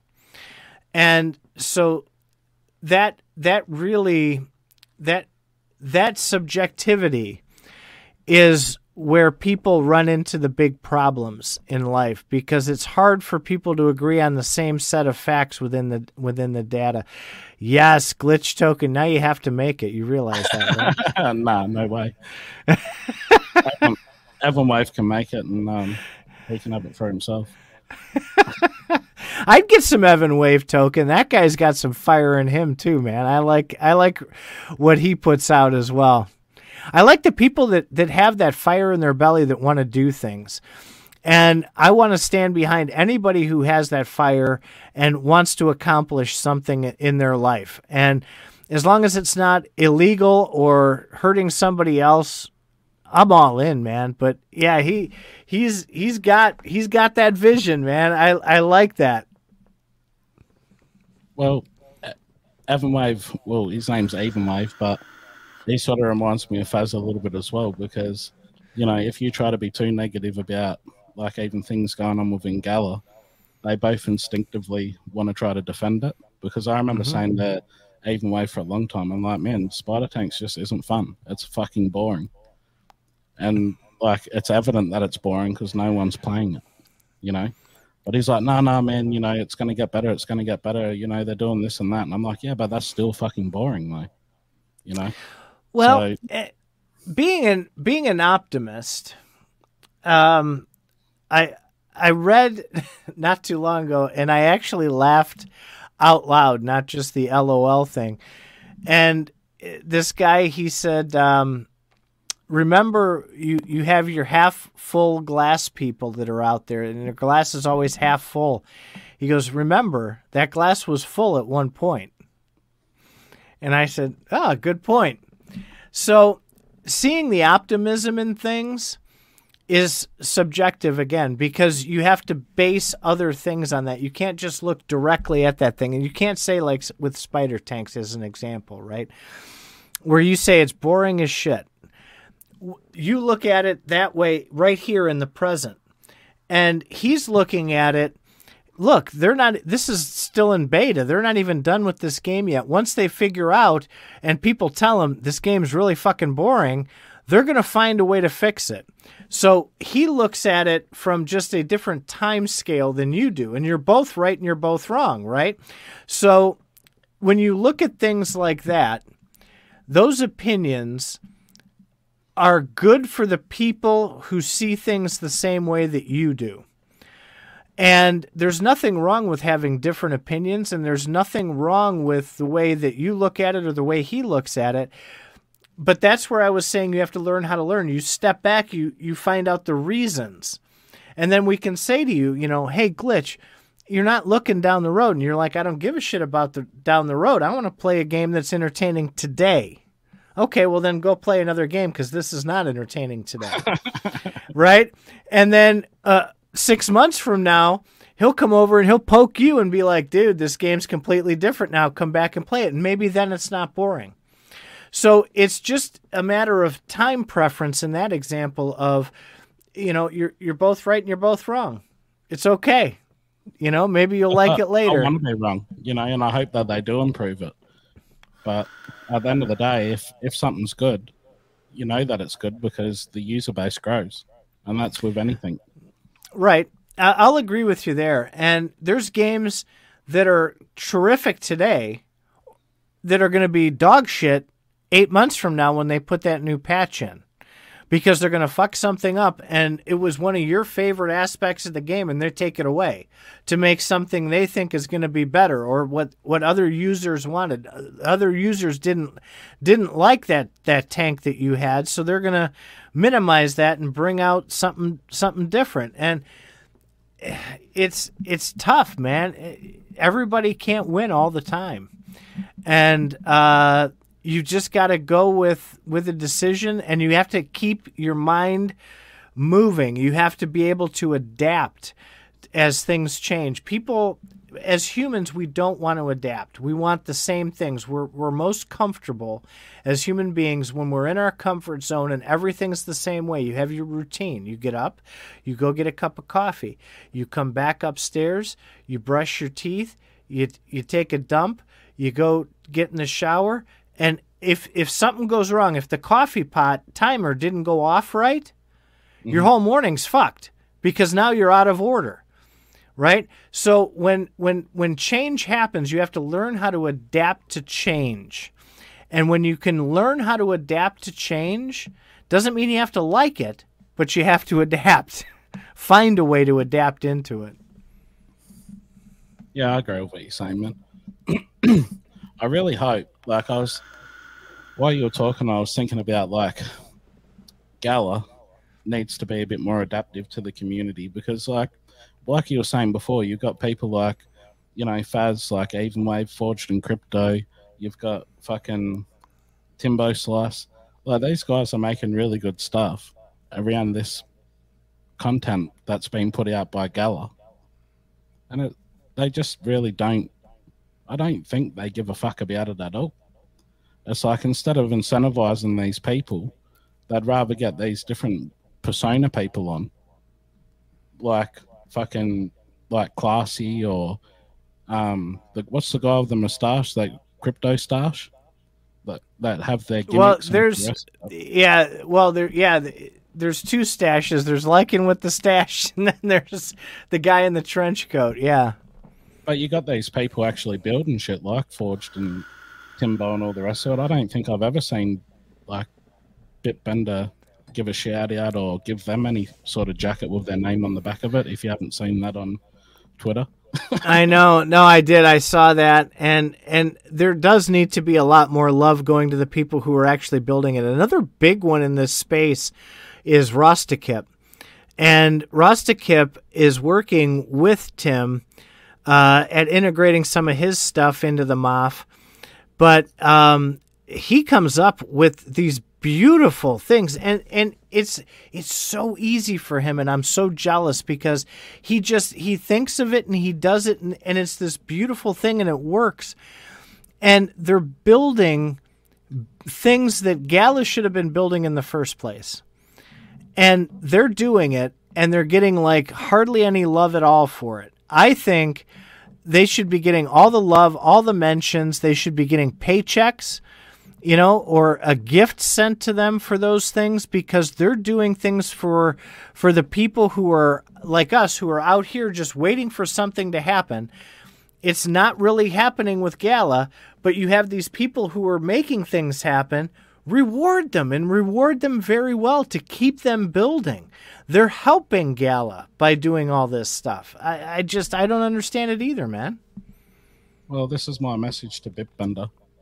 If you ever do listen, Bitbender, stop pissing around, wasting time talking to fucking influencers so you've got a little group of friends that want to shout your praise and actually give some praise to people that are building shit for the community.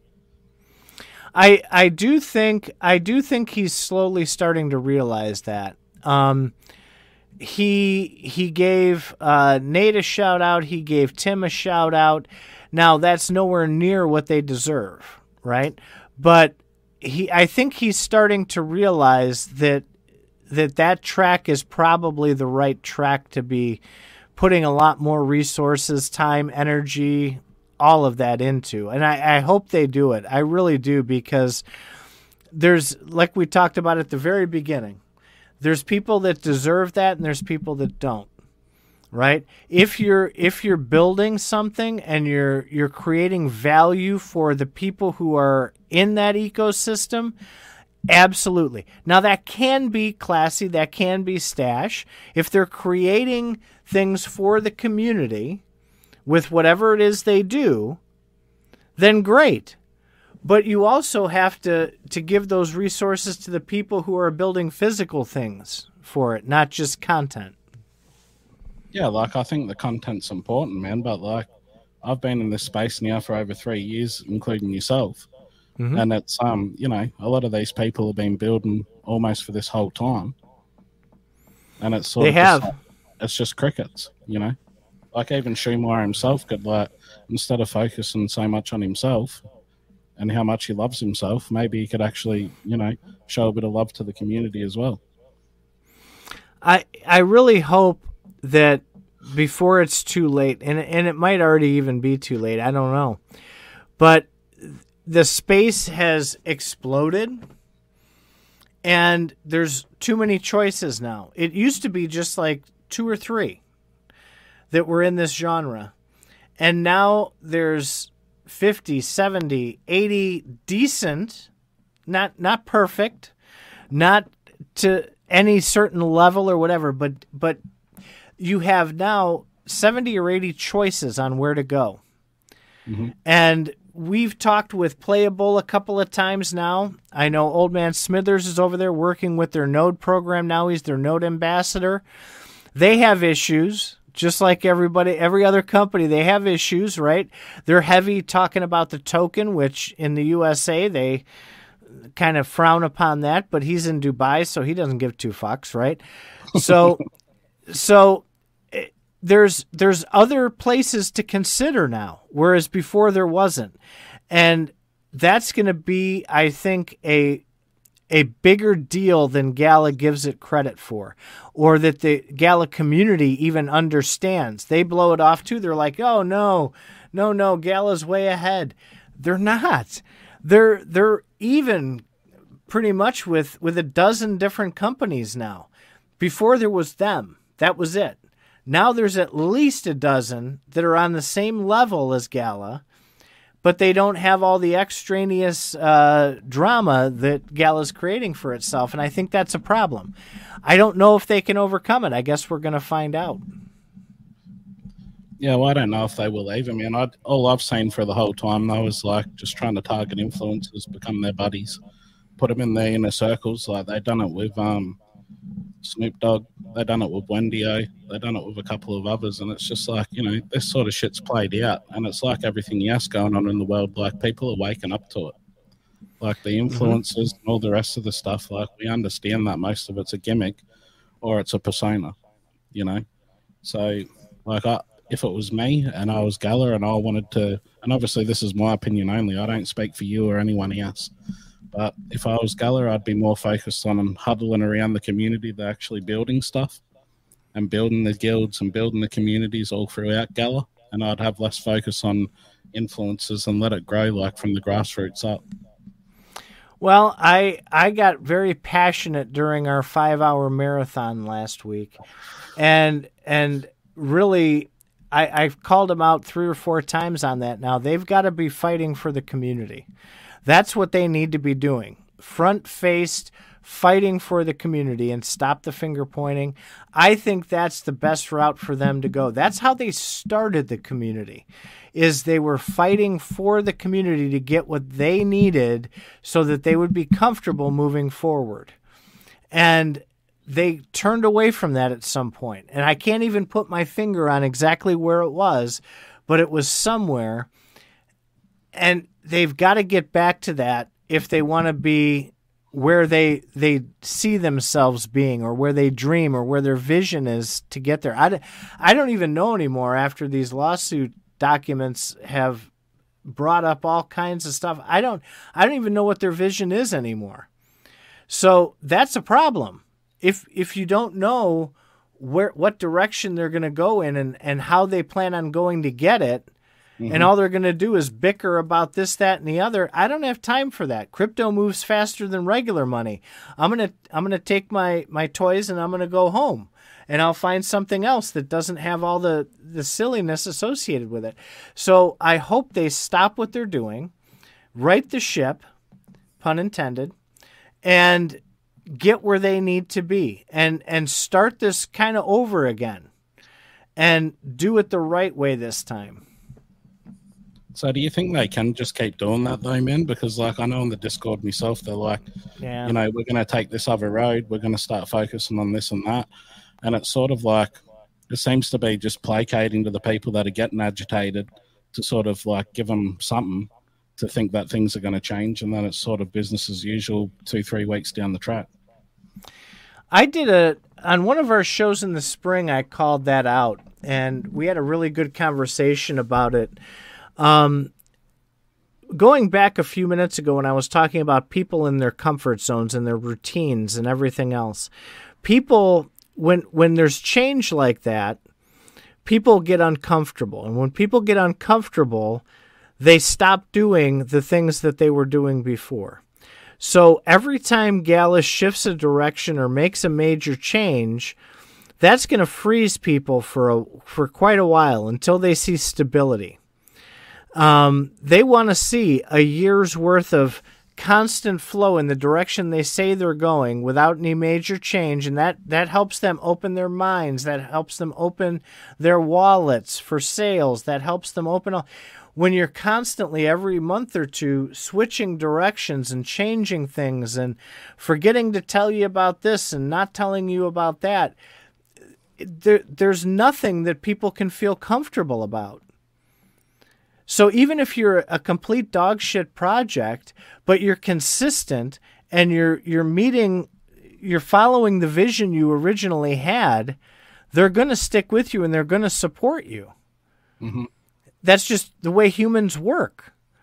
And they're going against the way human beings think, act, and and emotionally uh, tie themselves to these projects. Well, look how good like Bitbender was, man, when he first come into the scene. Like he's like a marketing wizard, in my opinion. Like it, like he, he's very interpersonal of how he communicates with everyone. It's almost like I don't know if it's the same now because I don't watch a lot of his interviews, content, or anything at all. But it used to be like he was almost talking directly to you as a person about Gala and what they're going to do and all the rest of the stuff. And you know, you could ask him anything and he'd always have an answer. Like I think it's I really just don't know anymore, man. Like you can probably tell just with the way I'm talking about it now, but I'm confused with it all. I don't really know how to feel about it in general anymore. I don't really have the confidence that I used to have. I'm not sure if like Bitbender was better off staying in marketing and then having somebody else as the head of blockchain. But like as the dynamics changed and they've gotten bigger, it's just sort of the mentality of it, it's all changed and their environment's changed. Like even with you now, man, like we're talking about other stuff. You're energized. We're talking about Gala. You're starting to go down. You know what I mean? Oh like, no, no. It's just my my chair, my chair, man. I gotta I gotta stretch my legs. I I don't I don't. Um. So. So, the the the the big problem that I see is the contradiction, right? And these legal documents are bringing out a lot of contradiction. And as Faz said, all this stuff I got made fun of for a year that I was speculating on, suddenly they're showing up in these documents. Mm-hmm. And like with with Brink, you know, I'll give you a real general example of what I'm talking about. He gets on his AMAs and everything else or, or in Discord and somebody will ask him a question and he'll go oh geez you know that's I, am not really involved in that. I'm not you know I, that's not my area whatever. And you hear that like constantly. Mm-hmm. and then you look at you go to these legal documents and his sworn statement says that he's involved in all operations of gala and knows it inside and out. What is it? Which is it? Pick one right? So he's a he's a brilliant marketer. He's he's he's very good at at connecting with people and marketing to people. So he's that's great for him. That's not the in my opinion not the best role for him. He should be in that marketing side. He should be the the vice president of marketing. He's very good at it. Okay? He should not be the forward facing person for Gala Games they had somebody named Carrie Allen uh, who was fantastic. She would have been the the most perfect forward facing person ever for Gala, and for whatever reason that went sideways.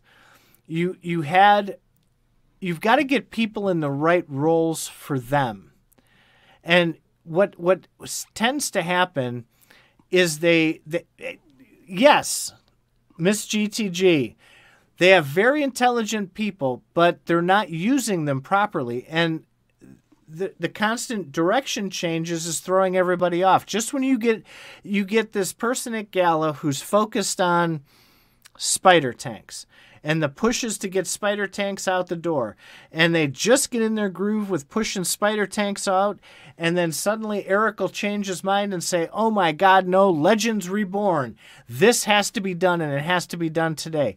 And they drop all of that and they all go running like like little lemmings over this direction and and try and get that done. And now they're starting from scratch. They don't have a routine, they don't have anything else going. They start to get their routine going and then Eric goes, No, fuzzles. We're doing fuzzles. This is going to be the next big thing. It's AI. And then everybody runs like lemmings back over this way. And there's they keep starting from scratch. And all these little things the spider tanks, the Legends Reborn, all of this falls to the wayside. Mm-hmm it's not the way that's not and and then you have the community too. The community gets all excited about spider tanks and goes and buys spider tank stuff and then it gets dropped off. And then it's legends reborn when they were doing that and then they buy this and then that goes away. And now they're over here and they want you to buy fuzzles. And eventually it got to the point where people are like no we're done. Finish something first and that's really all the community really wanted at that point was for them to finish one thing before they moved on to another. Well, like I don't know how how long a lot of the audience has been here or not, but like going to what you're saying with scattered, like back when I first got in, man, like um, PGFKs, the keys were like a big deal for Polyient, and um, Polyient ended up buying the first Citadel, so I think they bought the Citadel of the Sun from Mirandus and they were going to have all these partnerships and stuff like that where they were going to help him out with like the Polyient was going to help him do code or something like that for the safes and all the rest of it in Mirandus. well, Polyient ended up essentially like I don't want to say scammed, but they dropped the ball hard. I think they promised a lot more than they could chew. And like I don't even know if they have a Citadel anymore or anything at all. It was like they had this thing with Polyient that just disappeared then they were mixed in with that triple eight with the blue realms, and then that yeah. sort of just disappeared. And then they had the what's it called, the orbs with that bloke. What I can't remember what his BT. name is. They had a certain set set up to be able to sell the orbs, and then that shit the bed. And then what else have they done? Like fuzzles. Like is, yeah, and then they had fuzzles, and then fuzzles. I don't even know what happened to those, but they shit the bed and then you had Townstar coming out, and then Town's been listed on exchange, and then well, Townstar shit the bed, and the currency shit it shit itself. So they ended up removing that as well. And it's like you know, like if you look at the history, and you've been here for as long as I have, and there's people that have been here longer, like there's been more fuck ups in this space, specifically to Gala Games, than almost any other place that like any other cryptocurrency that I've dealt with you know. And like, and to sound like Faz for a moment, that was that was the allure because they had done all those things that nobody else was doing all those things like they were, right? And that was that's part of the success and part of the failure of where they are today, right? They did a lot of things, but they didn't do a lot of things right. And and there was the issue. If mm-hmm. had they just focused on one thing at a time, I think they would have fared much much better. Yeah, well, it's they obviously didn't have the technicals in the company to be able to, you know, look at all these things that Polyient and other companies have said and been like, oh, well, that's just not going to work. Yeah, they they've got to they've got to be a lot more careful um, with who they crawl into bed with. Um, because those those have to be long term things, and unfortunately, the way that this gaming space seems to be working itself out is everything is short term, mm-hmm. and th- that that creates problems because games can't be made short term. It doesn't have to be eight years. I disagree with that. It doesn't have to be eight years, but it it it is longer term than what gamers are used to. They're used to, and I said it tonight too, they're used to paying for something and being able to use it a month later, maximum a month later. People have been holding things for three years and now they're being told, well, you're going to have to hold it for three more. What's the excitement in that? There's no excitement left. It, it makes it very difficult. And I I think uh, I think people are just done with that that type of business style. They have to and I don't have the answers, right? If I had the answers, I'd be I'd be a billionaire gaming magnate, right? but eh, they've got to do something different. And you can argue, well, that's why they're changing their direction every 3 months. Okay. But they're doing it at the expense of their community's wallets. And those community wallets already dried up and they're not going to open up anytime soon until they find some gravity in something. They've got to grab onto something, one thing, and they have to just totally kick ass with it. And if they can do that, then they'll be okay. I don't know if they're going to do that or not, though. Yeah. Well, maybe um, MOS has the answer. Been selling off my crypto since Bitcoin first hit 28k this year. With all the concerted regulatory crackdowns against crypto, I'd rather speculate on low market cap stocks. yeah, I mean, it, you just you never know. It's it's rigged on both sides. Just so everybody knows that, right? It's rigged on the stock side, it's rigged on the crypto side. It's just a different set of people with a different set of rules rigging the game a little bit differently. And a, a big part of this is the multitude of tokens as well. Do we really need as many tokens as there are? No. Why why do you need more tokens? Well, you need more tokens because that's where the money's made. If you're mm-hmm. if you're using the same token over and over and over again, it doesn't generate new revenue as well as a brand new token. So the the disadvantage to that is unfortunately wearing thin on people a lot lately as well. I'm I'm not going to go interact with 14 different tokens. No, I don't have time for that. I came here to play a game, man. I don't want to be going to a, a sponsored DEX inside your side chain L3694 to swap one coin for another to do this and that. Uh, no, it's got to be simple. And and that's a big part of why the adoption isn't there too is it it's nowhere near simple. Gamers yeah. can't even figure it out, man. And they've been playing games for 20 years. Well, it's like even Champions Arena, man. I reckon there's probably about nine different currencies in game that you can use. I didn't know that. Like I'm gonna try it on mobile just to see what this thing's all about. You've got my curiosity now. I'll try it out. I'll I'll be download number one hundred and two thousand six hundred and twelve. yeah, well, I've seen on Twitter that they have um over hundred thousand downloads now, but that's not really an mm-hmm. active mm-hmm. amount of people playing. So they're very um smart with their wording to be able to get people yeah. in. Well, that's part of the marketing. If you owned the company, you'd be doing the same thing, man. Whatever, whatever you can get out there that makes it look like it's winning, do it. And so, yeah. Eh, A for effort, absolutely. A for effort. And and I hope I for the people who bought into those games, I hope it pans out for them. I do because I I hate watching people get wrecked. Yeah. Well, I reckon we'll end it here, man. And um, thanks to MIS for tuning in. We've got Evan, Even Wave. Who else did we have? Zorro, Shitcoin Sherpa, Punjab, if that's the right way to say it. And I think, and then, yeah, Miss JTG is actually my wife. So that was nice that she actually dropped into anything. Yes. that's awesome. That's awesome. But um, yeah, it's been really good talking to you, man. If you don't mind hanging around for a minute while I end the stream. No and, um, problem. We'll do another one soon. I think I've sort of broken the ice a little bit now with coming back into doing it again. But um, very cool. I'll have a listen back and I'll see if I'm right or not.